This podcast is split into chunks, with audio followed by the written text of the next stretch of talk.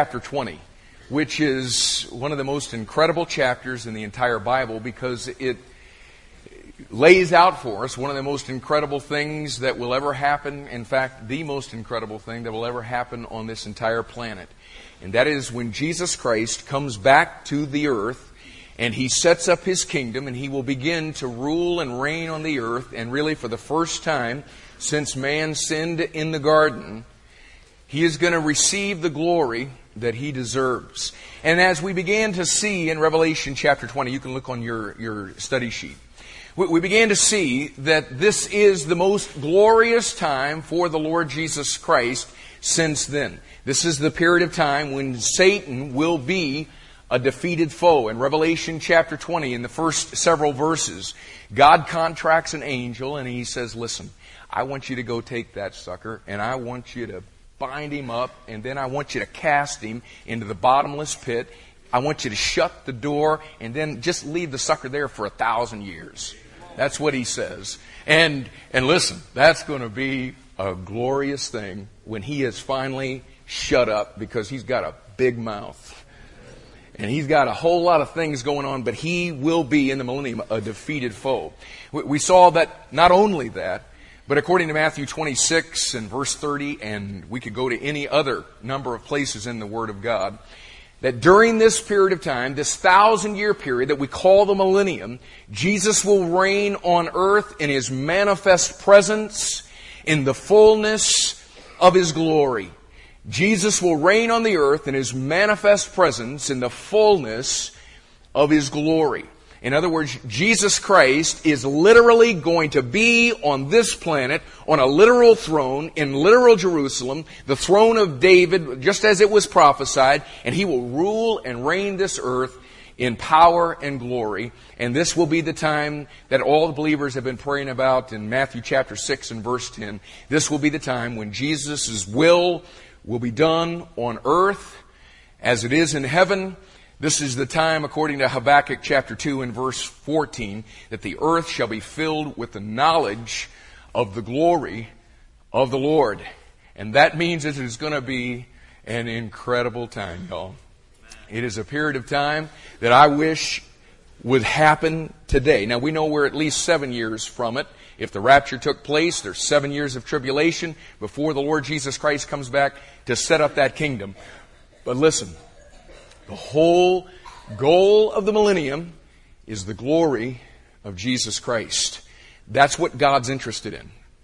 But what we've been talking about is that God's desire for the millennium is really no different than his desire right now in the church age. You know what his desire is for the Lord Jesus Christ? That he get the glory that he deserves. You see, we sometimes forget that. We, we think that that's something that's going to take place in the future, but we miss what God is wanting to show us right now. And listen, lest any of us be confused, Satan is a defeated foe right now. According to Acts chapter 26 and verse 18, you know what happened when the gospel came to you? You were turned from the power of Satan to the power of God. Uh, you know what? I would call that a, a defeated foe. In 1 John chapter 2 verses 13 and 14, it talks about how through the Word of God abiding in us, we overcome the wicked one. I'd say that's a defeated foe. And listen, right now, what God wants to do is He wants to defeat the enemy in your life and He wants to receive glory right now by you living in that victory that he granted to you through his death, burial, and resurrection. Not only that, Jesus desires right now to reign in me in his manifest presence in the fullness of his glory. Right now, he desires to reign in me in his manifest presence in the fullness of his glory. Now listen, he is literally going to be on this planet, on the earth, in His manifest presence, ruling and reigning in the fullness of His glory, but it's no different than what the Lord Jesus Christ wants to do right now. The only difference is, it's not a literal throne in Jerusalem, it's the throne of your heart. And He wants to rule and reign in His manifest presence, in the fullness of His glory, inside of you. This is also a period of time that Jesus desires that His will be done in me as it is in heaven. It's not that way all over the earth right now, but if He rules and reigns in your heart, what He wants out of your life is He wants to carry out His will in you right now. It's really no different than the millennium. And then the last thing there under the introduction. Jesus desires that we be filled individually now with the knowledge of His glory. And this is what Paul was talking about in Philippians chapter 3, that I may know Him, listen to it, and in the power of His resurrection and the fellowship of His suffering, being made conformable unto death. What He wants to do is just like He's going to do all over the earth in the millennium. The earth shall be filled with the knowledge of the glory of the Lord and what He wants to do in you right now as He rules and reigns in you, as you live a life of victory, as you live a life where you are carrying out His will on the earth, what He wants to do is He wants to fill us with the knowledge of the glory of the Lord. He really wants us to know not just about Him, because you know what? We've done a pretty good job of that. We could, man, we could go on and on and on and on and on and on about all of the pictures of Christ in the Old Testament. We can show the fulfillment in the New. We can go through all of the things about the deity of Christ. We could prove that to some false teacher who comes to our door. We know a whole lot about him, but where are the people that really know him? Where are the people that really have the manifest presence of Jesus Christ in the fullness of his glory in their life, where are the people that actually carry out his will on, these, on this earth as it is in heaven? Where are the people who actually live in this victory that God says he gave us as he turned us from the power of Satan to his mighty power? And because this is the way that the Lord Jesus Christ wants to be glorified right now. We've just kind of carved out a little area and we've been asking that what God would do in this church is He would allow us to be able to put His glory back in its proper place. And not just in this church. I mean, if it's going to happen in this church, it's going to happen because you and I come to the place to where His glory is put back in our lives in the place that God wants it. And I, I want to ask you to turn to 1 Corinthians chapter 10. And let's just talk a little bit about what we saw last week. We're calling this on your outline the picture of the Exodus. The picture of the Exodus. Okay, and, and, we'll do this real quick. You remember that God's people were in bondage in Egypt. They were under the domination of a wicked ruler who was dominating the entire earth at that time as the world power, Egypt. His name was Pharaoh. And day after day in the hot sun in Egypt, God's people were in bondage to Pharaoh and to Egypt, carrying out their will for their lives. And God delivered them. There was an exodus. God brought them out through the blood of the Passover lamb. And what we saw is really that was just a picture. More ground is given to that story that I just talked about than any other story in the entire Bible because it's not just a portion of Israel's history.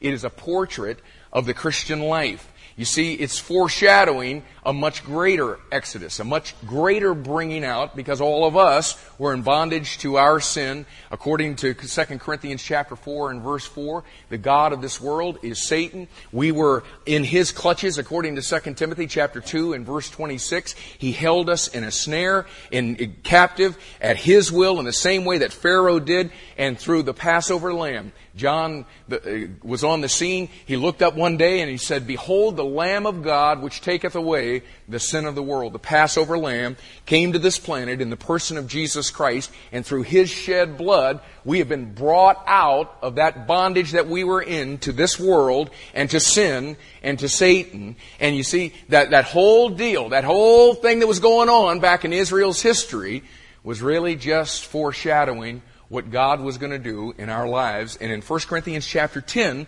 what God does is He's recounting for us what actually took place in that Exodus. In the first four verses, He, he talks about how that God guided them. He, he talks about how God delivered them. He, he talks about how God's power was manifest and how God provided for them. And though they had experienced all of that, just like us, because we have been guided by the Spirit of God to trust the saving power of Jesus Christ. We have become those who have been the recipients of His provision. And yet, watch where it left the children of Israel in verse 5. It says, But with many of them God was not well pleased, for they were overthrown in the wilderness. And the thing that is so key in this passage is in verse 6 and verse 11. What God says to us is listen, the reason that I'm telling you this is not just so that I can bore you with Israel's history. He says, The reason I'm telling you this is so that the same thing that happened to them doesn't happen to you. And we talked last week that though believers all over this planet could tell you about God's guidance in bringing them to the place of salvation where they were delivered out of the bondage of Egypt, and they could tell you about the provision of, of the water of the Word of God and, and the, the bread of the Word of God. They could tell you all about that. The only problem is, most believers are just like the children of Israel. And rather than going into the land of Canaan that God promised to them, they wander in the wilderness and spend their life just going around in circles and never really getting into the fullness of all that God designed for them. And, and we, we saw, you can look on your, on your outline, the, the point of the Exodus, the point of the Exodus. And, and turn just to, to one of these so that we can all remember what was actually going on in Deuteronomy chapter 6. Deuteronomy chapter 6. In verse 23, God tells us what this Exodus thing was really all about. Deuteronomy 6,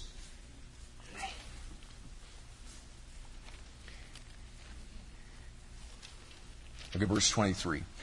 And he brought us out from thence, that is Egypt, that he might bring us in to give us the land which he sware unto our fathers. And you can trace that thing through the Old Testament. God is saying, now listen, guys, the reason that I brought you out of that bondage is not just so you could have the weight and the yoke and the burden and the enslavement that Satan was using to hold you captive at his will. That, yes, I wanted to deliver you from that, but that was not the purpose. I brought you out of Egypt, God says, so that I could bring you in to Canaan. And this is what most believers on this planet miss. They think that what this salvation thing was all about is, oh, glory, hallelujah. My sins have been forgiven. Now I'm going to heaven. Isn't that wonderful? And oh my goodness, I can't think of anything that is more wonderful than that. But God says, listen, all of that was just so you could come over here into the land of Canaan. And the fact is, folks, I don't care who you are, I don't care what, what's going on in your world. If the only thing that you can say in your testimony is that, yes, praise the Lord, 27 years ago, God brought me out of my sin. If that's all you can say, you have missed what this Christian life is all about. Because the reason that He brought you out is so that He could bring you in to the fullness of all that Christ intended when he died on the cross, and it wasn't just to deliver you from your sin. There's so much more that he has for all of us. And somewhere, somehow along the way, we've got to come to the place to where we realize it. We use the illustration of marriage. There's two principles in marriage. There is leaving your father and mother so that you can, what? Cleave to your spouse. But if all you did was leave your father and mother, listen, that's not what the essence of marriage is all about. The essence of marriage, what that thing is all about, is you cleaving to this person, and the only reason that you leave is for the purpose of cleaving. But if you never cleave, you know what? You never really tap into what marriage is all about. And that is the most simple thing in all the world to understand, right? And that's why God says to us, I've espoused you to one husband, the Lord Jesus Christ. And you see, the deal is, we left Egypt so that we could cleave to the Lord Jesus Christ. And listen, the, the thing that I wish we could all as a church and all as individuals who comprise this church, the thing that I wish we could really understand is that until we come into the land of Canaan, just like the children of Israel, we will never, ever, ever be, do you remember the word? Satisfied. You know what? The children of Israel came out of Egypt and they started on this journey that God said should have taken them how many days, y'all? 11 days. Do you remember how far it actually was? Just a little less than 300 miles. How far did they actually, if you took the average, how far did they actually go in a day's time? 36 yards. In a week's time, two and a half football fields, 250 yards a week, because it took them how many years to actually get there? And, this is all laid out for us in Deuteronomy chapter 1, verses 2 and 3. The 11 day journey from Horeb, where Moses had the burning bush experience in Egypt, to Kadesh Barnea, which is at the southern tip of Canaan, where they were to enter into the land. God said it's an 11 day journey, and He says 40 years later, in 40 years, these people wandered and wandered and wandered, going around in circles in this desert, barren land. And to sustain them, God gave them a certain substance. What was it, y'all? It was manna. And he says in Nehemiah chapter 9 and verse 21 the way that I sustained you was with the manna. But that's all that the manna ever did. It sustained them. He, he says in Deuteronomy chapter 8 and verse 4, I fed you with manna, and yet I allowed you to hunger. This food that he was feeding them, it was something that would sustain them. It would keep them alive, and yet in eating it, all it did was make them hungry. It would keep them alive, but it would never quite satisfy. Because you see, God never wanted them satisfied in the wilderness because the whole point of bringing them out wasn't so they could just come out and spend the rest of their life just walking around in circles. He just wanted to sustain them on this journey because over here in the land of Canaan, it's a land that flows with what? With milk and honey. This, for us, represents the fullness of life in Christ. And according to 1 Corinthians chapter 10,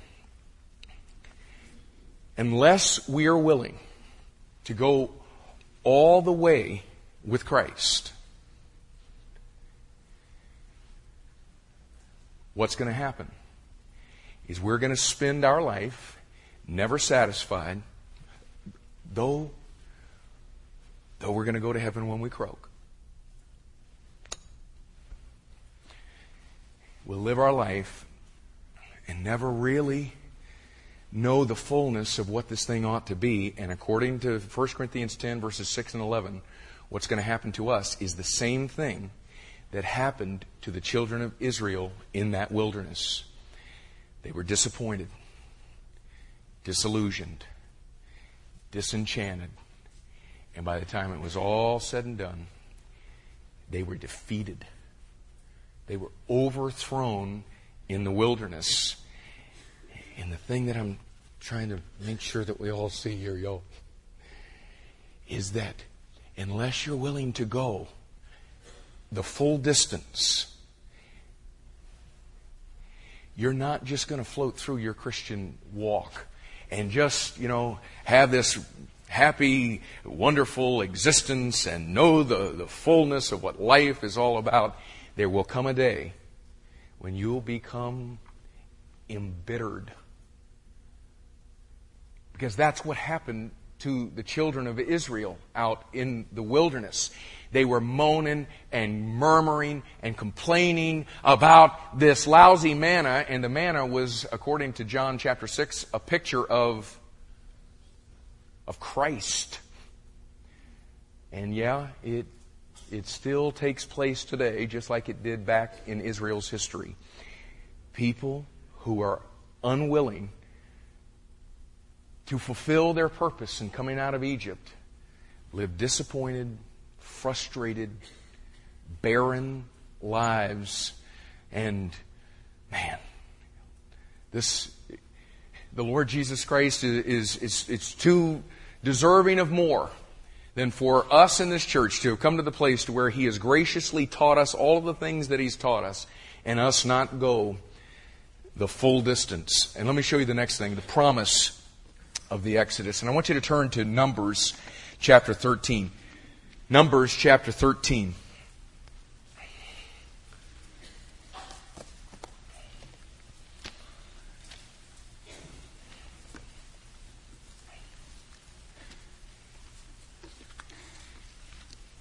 And you know what? That park wore y'all out. For those of you that guess, we, we had a concert in the park last night, and I think we kept all these old folks out too late, man. They are dead as a doornail. Okay, let's let's shake it up just a little bit. Here we go. We're looking at now the, the promise of the Exodus, the promise of this thing. Look in Numbers 13, verse 1. And the Lord spake unto Moses, saying, Send thou men that they may search the land of Canaan. Now, now watch this phrase very, very carefully. Which I give unto the children of Israel. Now, what you need to understand is that this is two years into this 11 day journey. And after two years, God says, now, now listen, here's what I want you to do. I want you to get some men together, and I want them to go look at this land that I give to you present tense. Not the land I will give you, but the land I give you. Send thou men that they may search the land of Canaan, which I give unto the children of Israel, of every tribe of their fathers, shall ye send a man, every one a ruler among them. And Moses, by the commandment of the Lord, sent uh, them from the wilderness of Paran, and, and those men were heads of the children of Israel, and these were their names, and he begins to list their names, and I'd read them to you if I could pronounce them, but I can't. But no, verse 6, the only ones you really need to know about is Caleb, the son of Jephunneh, and verse 8, of the tribe of Ephraim, Oshea, the son of Nun, and who is Oshea, y'all?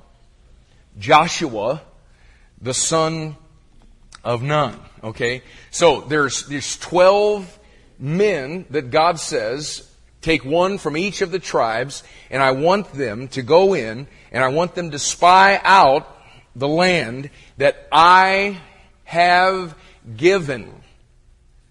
I have given you the land of Canaan, and now what I want you to do is I want you to go and spy out this land. And you know what is, you know what's real interesting, y'all? In the book of Exodus and in the book of Deuteronomy, 78 times God declares, I've given you the land. I've given you the land. 78 times. In the book of Joshua, 22 times, he says, I've given you this land. I've given you this land. 78 and 22 is how many?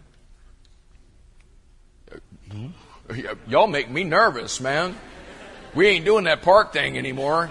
Y'all got on a drunk or something, man. 78 and 22 is how much? A 100 times God has said, listen, I've given you the land of Canaan. I've given you this land. Okay, now, drop down to verse 17. And Moses sent them, these twelve men, to spy out the land of Canaan, and said unto them, Get you up this way southward, and go up into the mountain, and see the land, what it is, and the people that dwelleth therein, whether they be strong or weak, few or many, or what the land is that they dwell in, whether it be good or bad, and what cities they be that, that they dwell in, whether in tents or in strongholds, and, and what the land is, whether it is be fat or lean, whether there be wood therein or not, and, and be ye of good courage, and bring of the fruit of the land. Now the time was the time of the first grapes. Okay, so God says, now listen, what I want you to do is I want you to go check out this land, and I want you to just kind of see what this land is all about. See how they live. See, see what kind of crops they have. Look at the land. Understand what's going on, and you got to understand what God is is doing here. Is He is showing us a principle that is going to be fulfilled all the way through the Bible, and that is that God never leads us beyond our willingness to go. God never leads us beyond our willingness to go. He says, I have given you the land of Canaan. It is the promised land. Now, I want you to go look at it. And you see, all he wants to do is bring them to the place to where they believe what he said.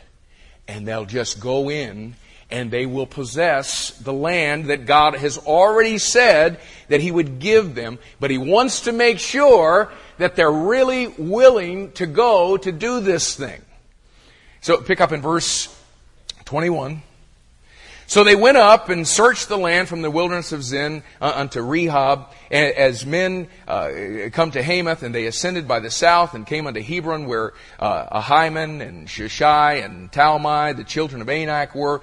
Now Hebron was built seven years before Zoan in Egypt, and they came unto the brook of Eshcol and cut down from thence a branch with one cluster of grapes, and they bare it between uh, two upon a staff, and they brought of the pomegranates and of the figs. Okay, okay check out what, what he's talking about here. Is God told them, go, go check out the fruit. They go into this land, and with one cluster of grapes, you know, you and I, you know, we go to Bueller's and we take a little cluster and put it in a bag and go on. In the land of Canaan, the cluster of grapes is so incredible, they got to hang it on a big old pole, and two guys are carrying the grapes that are growing in this thing. Can you imagine? I mean, just incredible. I mean, you know what they're beginning to see? Ooh, this land is quite a land here, man. This is, this is incredible. Uh, verse 24. The place was called the, okay, we already did that. Verse 25. And they returned from searching uh, of the land after 40 days. And they went and came to Moses and to Aaron, to all the congregation of the children of Israel, unto the wilderness of Paran and Kadesh, and brought back word unto them, and unto all the congregation, and showed them the fruit of the land. Hey, look at this, guys. Can you believe this? And they told them and said, We came unto the land whither thou sentest us, and surely, you know what? It's just like God said, man. This place flows with milk and honey, and would you look at the fruit of this place, man? This is incredible. But would you look at the next word? After all of that, it's just like God said, man. And look at the fruit. It's milk and honey. It's all there just like God said. Nevertheless, the people be strong that dwell in the land. And the cities are walled and very great. And moreover, we saw the children of Anak there. Anybody know what the children of Anak are? They're giants. They got men that are as big as the grapes, man. the Amalekites dwell in the land of the south, and the, the Hittites, man, and the Jebusites, and the Amorites, a proud group of people. You're all right. I'm all right. You know, dwell in the mountains. And the Canaanites dwell by the sea and by the coast of Jordan. And they're going, listen, man, we checked out the land. It's just like God said, but oh my goodness, if you just saw the people, if you saw how they live in the walls of that city, oh my goodness, man, we are in some major trouble with this whole deal. Verse 30. And Caleb stilled the people before Moses and said, Let us go up at once and possess it, for we're able to overcome it. Hey, yeah, man, you know what? Yeah, the place is flowing with milk and honey, and yeah, you know what? The people are just like they just described. So let's go in and take it. And you see, what, what Caleb was doing was he was not looking at the people, he was looking at God. And based on the sufficiency of God, because he had promised this land to them, he said, let's just go in and get this thing while all the other people are all freaked out. Look at uh, verse 31. But the men that went up with him said, We be not able to go up against the people, for they are stronger than we. And they brought up an evil report of the land which they had searched unto the children of Israel, saying, The land through which we have gone to search it is a land that eateth up the inhabitants thereof, and all the people that we saw in it are men of great stature. And there we saw the giants, the sons of Anak, which come of the giants, and we were in our own sight, man, we were just like little stinking grasshoppers, and so we were in their sight. Oh, oh my goodness, man, these guys are crazy. And, and, then drop down to chapter 14, look at verse 6. And Joshua the son of Nun and Caleb the son of Jephunneh, which were with them that searched the land, rent their clothes. I mean, they are freaked out about this report. And they speak unto all the company of the children of Israel, saying, The land which we passed through to search it is an exceeding good land. If the Lord delight in us, then he will bring us into the land and give it to us, a land which floweth with milk and honey. Only rebel not ye against the Lord, neither fear ye the people of the land, for they are bread for us. Man, we'll eat their lunch.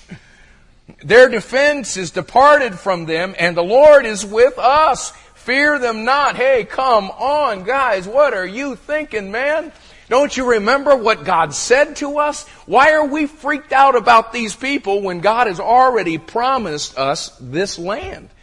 This is, this is craziness for us to think like this.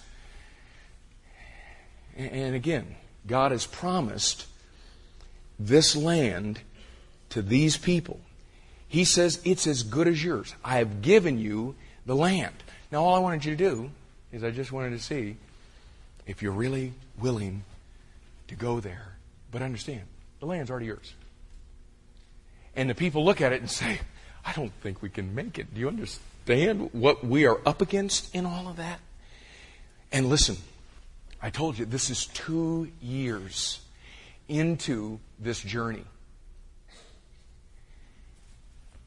For 38 more years, guys. After God told them a hundred times, I've given you the land for 38 years. They lived in fear of the people of those lands. And you know what is just so cool? You, you got to see this over in, in Joshua.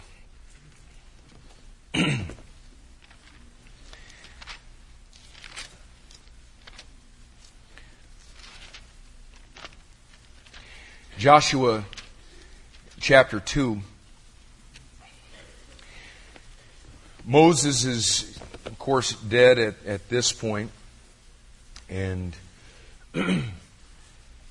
Joshua is leading the children of Israel. And he sends out spies once again. Okay, now listen, this is long after Joshua himself went as one of the spies. Okay, and now they're coming into the land of Canaan. He's going to send out some spies into the land, into the city of Jericho. And a lot of you are familiar with this, this story. They come to a harlot's house, a prostitute, whose house is on the wall of the city uh, of Jericho. And these two spies come into her house because they were going to be able to get a, a, fast escape from the walls there. And so they come into to Rahab, the, the harlot's house. Uh, verse 4 And the woman took the two men and hid them and said thus, there came, uh, let's, let's drop down just a, a little bit uh, further here. Uh, verse 8. And before they were laid down, she came up unto, the, uh, unto them upon the roof. Okay, here's the deal. They, they come into her house, and they go to, uh, up to the, the, the, top of the house to, to, go to sleep. And before they go to sleep, Rahab comes up there to talk with them. Verse 9, and she said unto the men, I know that the Lord hath given you the land. Do you see what she said? I know that the Lord is not going to give you the land. I know that the Lord hath given you the land. Past tense and that your terror is fallen upon us, and that all the inhabitants of the land faint because of you, for we have heard how the Lord dried up the water of the Red Sea for you when ye came out of Egypt. You know how long ago that was? Forty years. All of the people of Jericho are going, Oh my goodness. Do you guys understand something? The Lord has given them our land. And they came up out of Egypt and it's sooner or later, man, I can't believe it's not been already. It's been 40 years, but I know they're coming. Because God has given them this land. And he says, and what ye did unto the two kings of the Amorites, now that wasn't 40 years ago. That was just several weeks prior. And so you know what? They were keeping track of this nomadic people that's out there in this wilderness, and they're just knowing sooner or later, buddy, they're coming in, and when they do, oh my goodness, we're dust. Are you getting this? The people that the children of Israel are all freaked out about for 40 years are all freaked out about them the craziest thing in all the world, man. And, and, as soon as we heard, verse 11, these things, our hearts did melt, neither did there remain any more courage in any man because of you. For the Lord your God, He is God in heaven above and in earth beneath. Check this out, man. The enemies of God's people believed what God said. God's people didn't believe it. It's, you know what it's just like? James chapter 2 says the demons, what? Believe and tremble. They're freaked out about the power of the Lord Jesus Christ, our God. They are literally freaked out about it. And they know that He has given to us the fullness of Christ. He's given us this life in Christ, and they know it, and they're freaked out about it, and they believe it. The only problem is, we don't.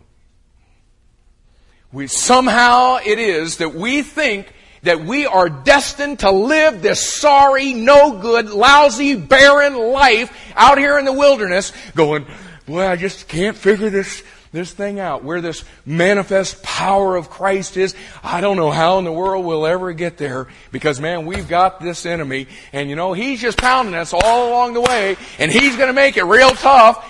And while we're all freaked out about the enemy, the enemy's all freaked out about the God that lives in us. And somewhere along the way, guys, we got to remember He's already promised us the life of the fullness of Christ. It was a part of our salvation. It's ours. Now all we've got to do is simply possess what He's given. He's never going to lead you past your willingness to go. And when you believe Him and you just take Him for His Word, He will take you into that land. He will take me into that land. But guys, listen, we've got to come to the place to where we actually believe the promise of God. He brought us out of Egypt not not for the life that most of us have been living year after year after year after a year. You remember what we saw last week from the book of Numbers? The children of Israel took that manna that God was using to sustain them, and the Bible says that they ground it and they beat it and they sifted it and they made hamburger patties out of it. I mean, they did everything under the world, man. They roasted it, they baked it, they fried it, they did everything in the world to try to make this thing not so boring and not so dry. And it's exactly what we're doing. We just keep trying to find something else to make this Christian life just a little more palatable, a little more exciting. And you know what? Just like the children of Israel, we can't do it. Because the only way you'll ever be satisfied is to get off of manna. Joshua chapter 5, you know what happened? They came into the land of Canaan and they crossed the Jordan River. They celebrated the Passover, and you know what happened? No more manna. You know why? They were in the land that flowed with milk and honey. And, and it's, it's like God is saying this. Okay, listen. Here's the promise. I have already done everything that is necessary to bring you into the promised land. I've given you that. Now all you got to do is just take it. Just walk into that land. Just believe. Don't make it hard. Don't, don't worry about the enemies. Walk into the land. Believe God. Let Him take you into that land. And let's look next at the purpose of the wilderness. Okay, now we, have looked at the point of the Exodus and the promise of the Exodus. And now we're looking at the purpose of the wilderness. Okay? The purpose of the wilderness. Now, get this in your mind. Okay? Egypt is over here, and the land of Canaan is over here. Children of Israel were in bondage. God parts the Red Sea. They eh, walk through on dry land and it closes behind them. Okay? And now they are in this wilderness. It's an 11 day journey. And God has them go through the wilderness. Now listen. After you've come to know the Lord Jesus Christ and your sins have been forgiven, there is a period of time that God has you in a wilderness. And there is a very distinct purpose for the wilderness. God is wanting to see if you're really willing to go all the way with Him. And He's not going to lead you past your willingness to go. You know why we spend so much time going around in circles, y'all? We're not willing to go all the way with Him. But in this wilderness that he puts all of us into, that is not designed to go on for years and years and years, there's some things that God is wanting to accomplish in us. Uh, look at your sheet. The Exodus is where God brings me out of Egypt. The wilderness is where God brings, do you already know? Egypt out of me. The Exodus is where God brings me out of Egypt. The wilderness is where God brings Egypt out of me. Now listen, in Ephesians chapter 2, verses 1 through 3, okay, th- this, is, this is what God is talking about.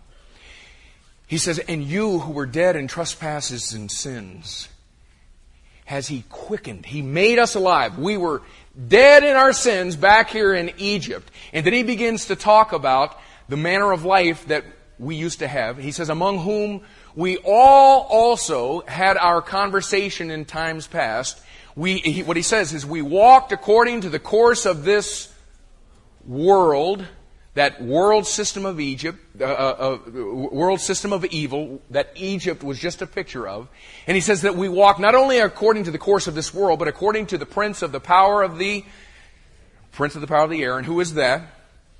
It's Satan, the God of this world. And what he says is this listen, I delivered you out of Egypt, and you were in bondage according to the prince of the power of the air, and he had you stuck in that world's system. And you see, what his goal was in having us in that world system. 2 Timothy chapter 2 and verse 26. What his goal was to hold every single one of us captive in that world system. That was his snare. And what it says in 2 Timothy chapter 2 and verse 26 is he held every one of us there captive at his own will. And so here we were in this world system of evil over which Satan is the head. And he's holding us uh, in his snare in that thing. And what he really wants to do while he has us in that system is he wants to first of all, get us in the world, but what he really wants to do is get the world in us so that we think like it, so that we love it, so that it's a part of the fabric of who we are. And God rescues us out of his clutches. But you see, there's a period of time. And you see, this is why we are so big on discipleship in this church. After you have come to Christ, Yes, it's wonderful that you've been brought out of Egypt, and now what God wants to do is bring Egypt out of you, and that's really what the whole process of discipleship is about. Is you come into the place to where you have renewed your mind so that you're no longer engulfed in this world system. Uh, go to 2 Corinthians chapter 6. 2 Corinthians chapter 6.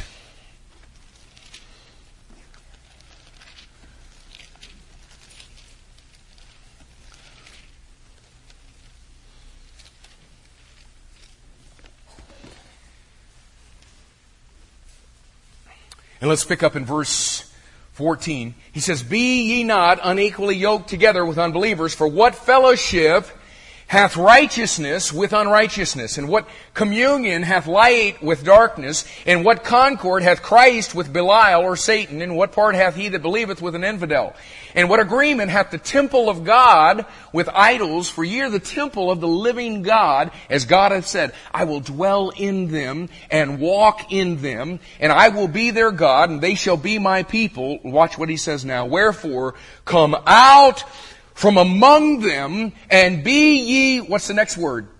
Separate, saith the Lord, and touch not the unclean thing, and I will receive you, and it will be a father unto you, and ye shall be my sons and daughters, saith the Lord Almighty. God says, listen, you were part of that world system, and now you're no longer a part of it. I've got you in this wilderness right now so that you understand that there is no fellowship that you have with all of the, the Egypt and that way of thinking and that way of life that you used to have before. He says, I want you to come out and be separate. Uh, look at four things that God says concerning the world. He says that He wants us to no longer love it in 1 John chapter 2 and verse 15. He says, love not the world, neither the things that are in the world. If any man love the world, the love of the Father is not in him.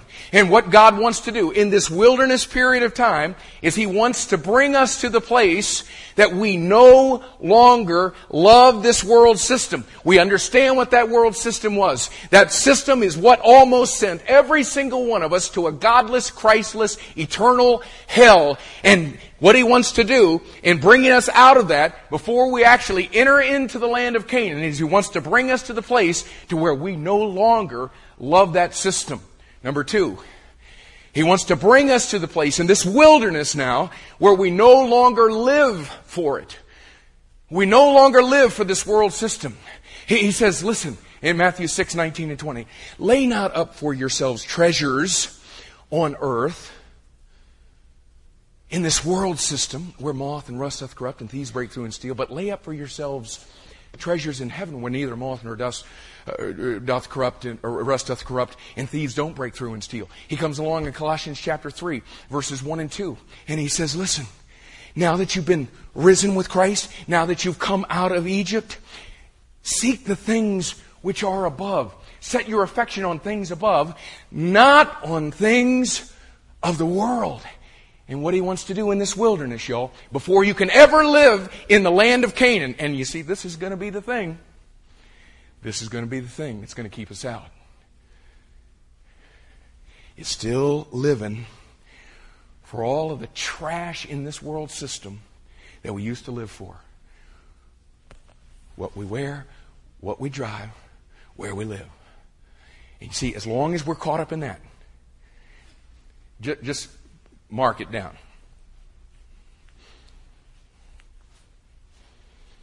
Year after year after year.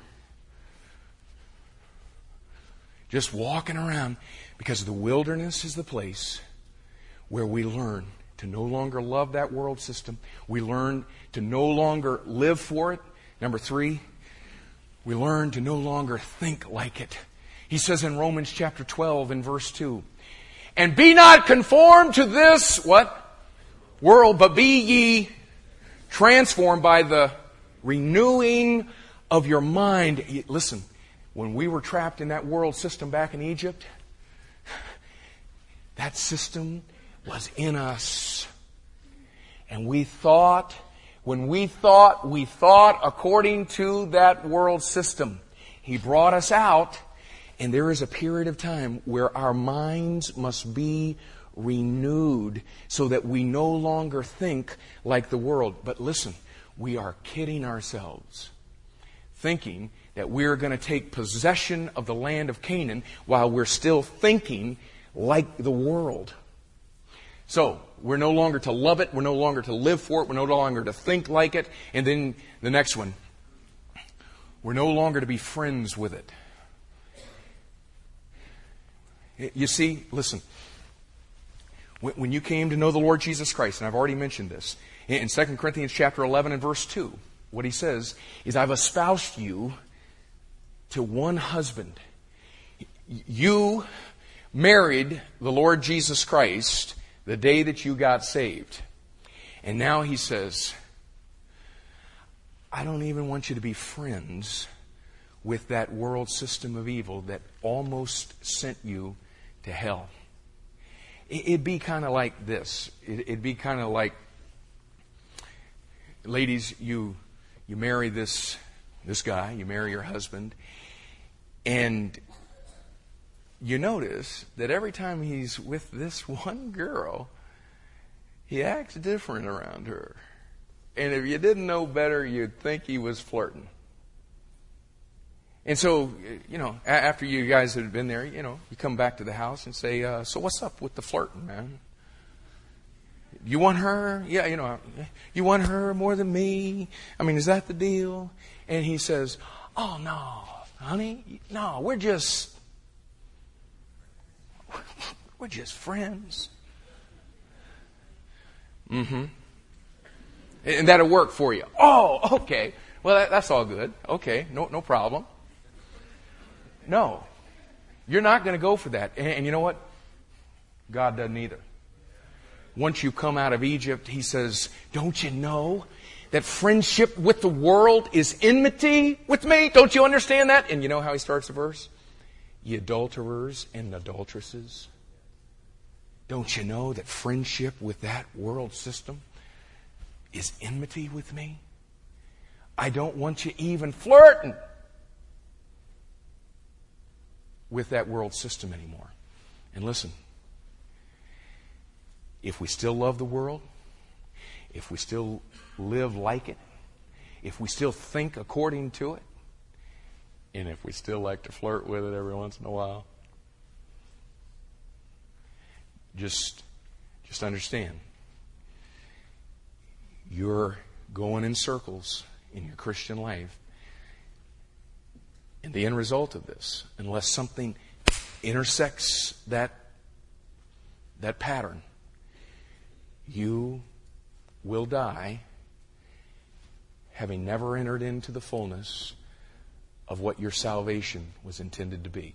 And you know what I've tried to do in this little section? Just make it real practical for us. Listen, we're, we're kidding ourselves in thinking we can still be a part of this world system and live in that land. You can't do it. What this wilderness, what this 11 day journey is designed to be in our Christian walk is the place where we are separated from this world system. How is it in your notes?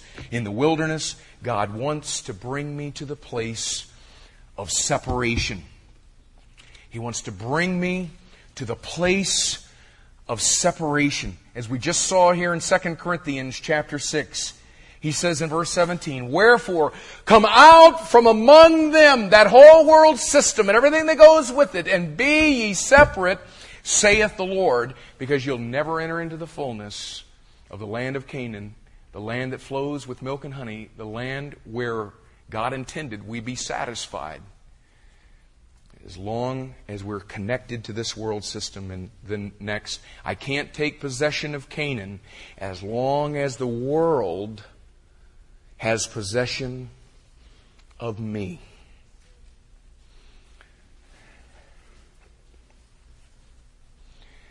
And, and so, okay, look up here at me for just a sec.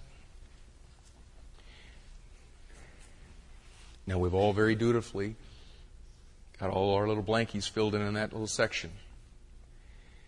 Okay, what's next? Just clear off a little space right now. Just think through everything that we've been talking about with the children of Israel. And understand, right now, before we get off this point, we're all making some major choices about our Christian walk, about our Christian life. If you want to stay in the wilderness, Don't let God intersect that line today. As God confronts you with this world system, just wait for the next point and fill out our sheet so we can all go home. Or we can listen to all of this today and go, oh God, last week I came to the place in my life where I said, I'm going to let you take me into that land. And now God is saying, really? Now, understand, I'll never lead you past your willingness to go. And if you're not willing to cut the cord with the world system, whatever. I mean, it's already yours, but you'll never possess it as long as that world is still possessing you. Okay? Then look next. The Exodus is not only where God brings me out of Egypt, and the wilderness is not only where God brings Egypt out of me. Next, the Exodus is where God delivers me from the enemy without. The wilderness is where God delivers me from the enemy where? Within. The enemy, what I like to call the enemy me. I N A M E. The enemy me. Okay, now listen. Just like Pharaoh held the children of Israel in bondage, Satan held us according to his power. And what he says in Acts chapter 26 and verse 18 is he, he broke you loose from Satan's power. Man, that's the enemy without.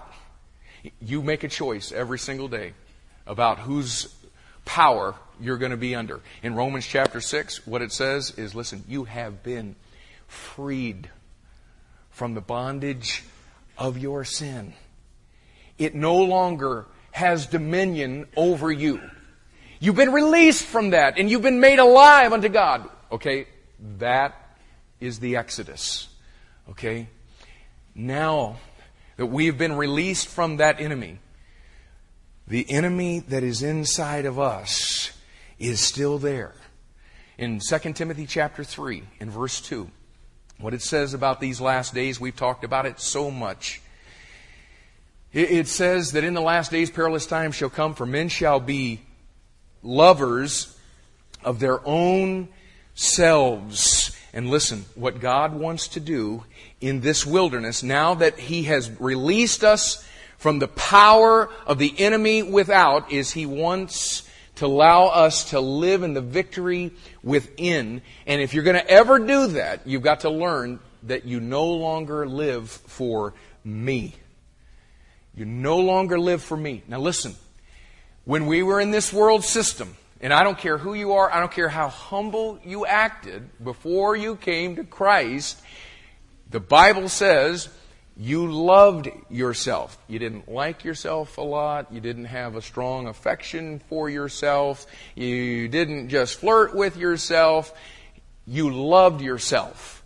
Life was all about you. Everything that you did was all about you. And we were released from the bondage of our sin, and yet, you know what happens? That thinking was so ingrained in us that we still think in terms of me, my, mine. Go to Colossians chapter 3. Colossians chapter 3. He says, in verse 1, if you be risen with Christ, seek those things which are above. Okay, this is all about, now that you've come out of Egypt, okay, here's how to live your life. And look at what he says in verse 8. But now ye also put off all these anger, wrath, malice, blasphemy, filthy communication out of your mouth. Verse 9, lying. Listen, you know what that whole progression is all about? It's what flows out of a person who is in love with themselves. Because you see, when I love myself and I'm thinking about me in whatever situation of life I'm in, when you frustrate me, when you frustrate my purposes, I get angry. Because it's all about me. And if that really doesn't do it, then my anger is going to be escalated to the point to where it's wrath. And then if you still don't get the picture of who is the cheese around here, then it's going to move into malice.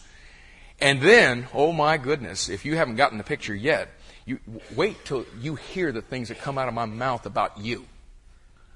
Because I am the top dog. And listen, when we live in our homes and we're that's the way that our demeanor is, if this is a description of you, you know what? You love yourself. And you'll be able to recognize at any time somebody frustrates you because you are the king on the throne. And everybody ought to do what pleases you. Because, you know, it is all about you. And he says, listen, now that you've been saved, put off all that stuff. It's another way of saying, stop putting yourself at the forefront of everything. Dethrone yourself and allow the Lord Jesus Christ to sit on the throne uh, of your life. In 2 Corinthians chapter 5 and verse 15, you know what it says? It says that the reason that Christ died, here it is. You want to know why Christ died? So that we could stop living for our ourself. And do you understand when we have been delivered out of the bondage of Egypt and we have received the death, burial, and resurrection of Christ and then we continue to live for ourselves? Do you realize we are frustrating the very purpose of what this Exodus was all about? Because it was to free us from that. This wilderness is so that we can begin to get that self and all of that love of self out of us. In, in 1 Corinthians chapter 6 verses 19 and 20, he says, Come on, guys. Don't you get it? Your body is now the temple of the Holy Spirit, and you are no longer your You're no longer your own. You have been bought with a price. And you go over to 1 Peter chapter 1 and verse 18, and he says, listen, the way that he bought you, the way that he redeemed you off of the slave block of your sin, because all of us were there. We were on the slave block of this thing, and we were redeemed. God bought us, and he says the way, the way that he bought you was not with silver and gold. In verse 19, he says the way that you were bought off of the slave block of sin, self, and Satan was through the blood of Jesus Christ. He bought you with the most precious commodity that has ever been on this planet. He says, listen, the reason that he shed his blood and redeemed you was so that you no longer had to live the vain conversation that you received by tradition from your fathers. You know what he's saying?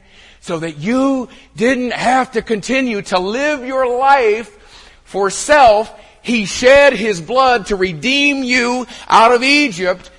But listen, as long as self is still on the throne, you'll never get into the land of Canaan because what the wilderness is all about, it's that place where we no longer love ourselves. Something else.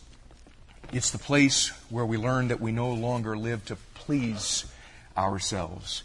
I no longer live to please me. In 2 Timothy chapter 3 in verse 4, talking about these perilous last days, what he says is that men shall be lovers of pleasure more than lovers of what? More than lovers of God. Are you still in Colossians chapter 3? Okay.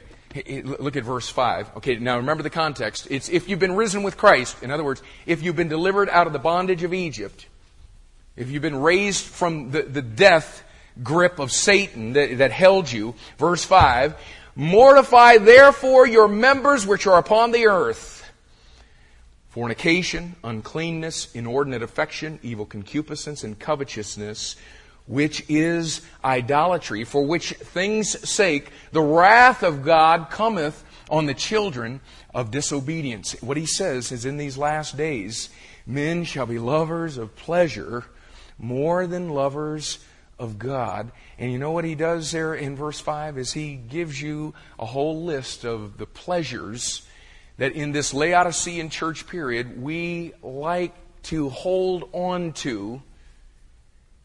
And he says they have no part. This is, this, the, the wrath of God comes upon the children of disobedience because of these things.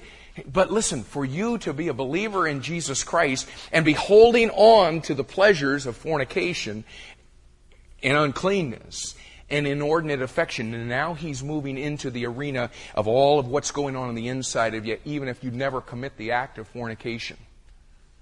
He brings it down to covetousness. He says, which is idolatry. And covetousness is the sin of wanting more. It's wanting more than God has allowed you or permitted you through the pages of Scripture to be a part of. And when you live your life in covetousness, he says it is idolatry. And guys, listen, I think it's a no-brainer.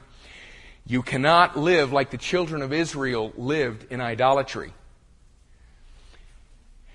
and ever possess the land of Canaan. And yet, many believers, it's all about the pleasures of this world. We love pleasure more than we love God. And we miss what Revelation chapter 4 and verse 11 says. It says that He created us for His pleasure. And you see, if you know God, what this wilderness thing is all about is you coming to the place to where your greatest pleasure is in pleasing your Creator. And you no longer are looking for this world to bring you its pleasure. You've been released from all of that. Look at the note. In the wilderness, God wants to bring me to the place. Now, the last one we saw he wanted to bring you to the place of separation, separation from the world system. In the wilderness, something else. God wants to bring us to the place of surrender. So that it is no longer all about us. Look at the note again, the second one. I can't take possession of Canaan as long as self is on the throne of my life. And you know what? This is the one that we like to mask. This is the one that we, we don't like to let anybody know about because you see, this is the one that can creep into our Christianity. This is the one that can cause us, eh, like the Pharisees in Matthew chapter 23 and verse 25, this is the one that can cause us to clean up the outside of the cup and never really deal with what's going on on the inside. And you know what? You can fool every person on this planet, and you can get the outside of your life looking all smooth and looking wonderful. But if on the inside of you, on the inside of your cup, you still have unbridled desires that he talks about there, you know what? It doesn't matter if you fool the whole world. You don't fool God. And you never get into the land of Canaan just because you cleaned up the outside of your cup. He's looking to have some kind of a transformation that actually takes place on the inside of you where there is the renewing of your mind so that you no longer think according to this world system and you no longer think in terms of me. Self is dethroned and the Lord Jesus Christ rules and reigns in us. And listen, that's what this wilderness is all about. It's to bring us to the place of separation from the world system. It's to bring us to the place of surrender of our will and self to the Lord Jesus Christ. And listen, when we're at that place, the journey is not a lifetime, y'all. This is really what discipleship is supposed to be. It's that little wilderness journey where we got delivered out of the bondage of our sin. And we said, Yeah, God, I'm going all the way with you. I want Egypt out of me, and I want to deal with this enemy within. So here am I. Take me in. Now, if that's what discipleship is supposed to be, then all of us that are disciplers ought to be in the land of Canaan, reaching to all of the new believers who've just been delivered out of Egypt and say, Here, let me help you to get into this land, into the fullness of what life in Christ is really supposed to be. And so I'm asking you this morning what are the chances of you hitting the land of Canaan anytime within the next several days or anytime within the next several weeks. And I'm just asking you today if, in fact, self has got to be dealt with before we get into that land, and this world system has to be dealt with, are you still willing to go?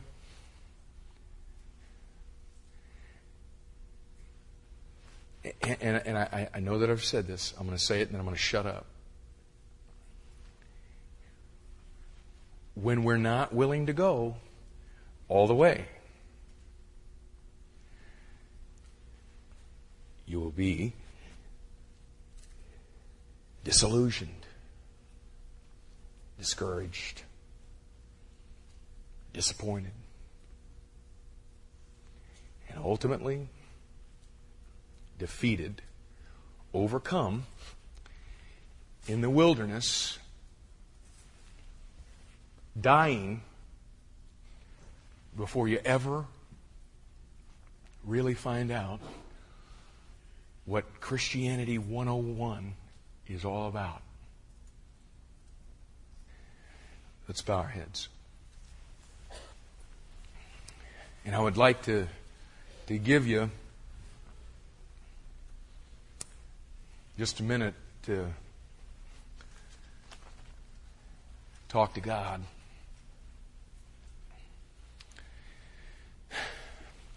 You know, there's there's some messages, you know, like last week, yeah, we're doing the manna thing, and you know, it was just a lot of fun, man. I mean, there was some some really cool stuff in there, and you know, it's easy to to get a a little buzz going that says, "Oh yeah, God, man, I want to go for the full gusto. I want it all. I want the fullness of what life in Christ is all about."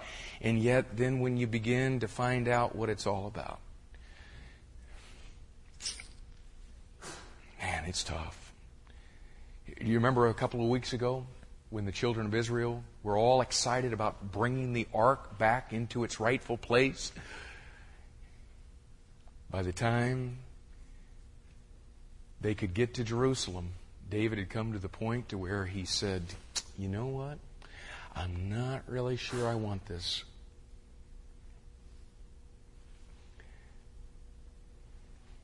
You still want it? You still want to possess Canaan, the fullness of what life in Christ is, is really all about? And then talk to him right now about your attachment to the world system. Talk to him about your attachment to yourself. And while God's people are praying, if you're here this morning and you've never received the Lord Jesus Christ, if I could just, oh my, if I could just talk to you for just a sec. You know, what you've heard today is that after coming to Christ, if you're not willing to go all the way, you'll never really know the satisfaction that God intended. And the thing that's going to keep some of you folks from receiving the Lord Jesus Christ is you think right now that that would really be the end of your satisfaction in life because according to 2 Thessalonians chapter 2 you see what keeps us from receiving Christ is the pleasures that we are having in our sin. But please understand that the Bible says that those pleasures only last for a season and today, if you don't know the Lord Jesus Christ and God is speaking to your heart, listen. The Bible says in John chapter 6 and verse 44 that Jesus himself said it, no man can come to me unless the Father draw him. And if God is speaking to your heart today, and you, you sense that in, inside of you, understand what's happening. God is drawing you to himself because he wants to have a relationship with you, and the only way that can happen is for you to take ownership of your sin and your separation from Him as a holy God. And we, when you'll come just acknowledging your sin and acknowledging that Jesus Christ and His death, burial, and resurrection is the only thing that can remove your sin, listen, just that fast, when you call upon His name, He will remove your sin. He'll deliver you out of the bondage and the clutches of Satan, out of the snare that He's using to hold you, and you'll be a part of the family of God. And listen, if you're here today and don't know Christ, that is the message that God wants you to hear, and it can happen for you today. Today can be the day that you are released from the bondage of Egypt, the bondage of this world, the bondage of sin, the bondage of self. It can happen today. Our pastors are going to be up on the front uh, of, of the worship center, up by these front doors. And today, if God is speaking to your heart, I challenge you, I beg you, for your sake and for God's glory's sake to come and, and, talk to one of these men. If you're a lady, one of these men will get a, a lady to talk with you. But if God is speaking to you, then listen, let Him finish what He has started today. Come to Christ today while there's time. And Lord, I do pray for people in this room that don't know you. And I do pray that as your word has gone forth today, that your spirit has taken it to their hearts. And even now, Father, draw people to yourself. And I pray that you'd save people in this service. And Lord, I, I pray that for all of us who do know you, that in light of the things that we have heard, that there will be today a disconnection from this world system. disconnection from ourselves so that we can get out of this wilderness and come into the land that flows with milk and honey, the land, the fullness of all that you've designed our salvation to be. And we ask this in Jesus' name. Amen.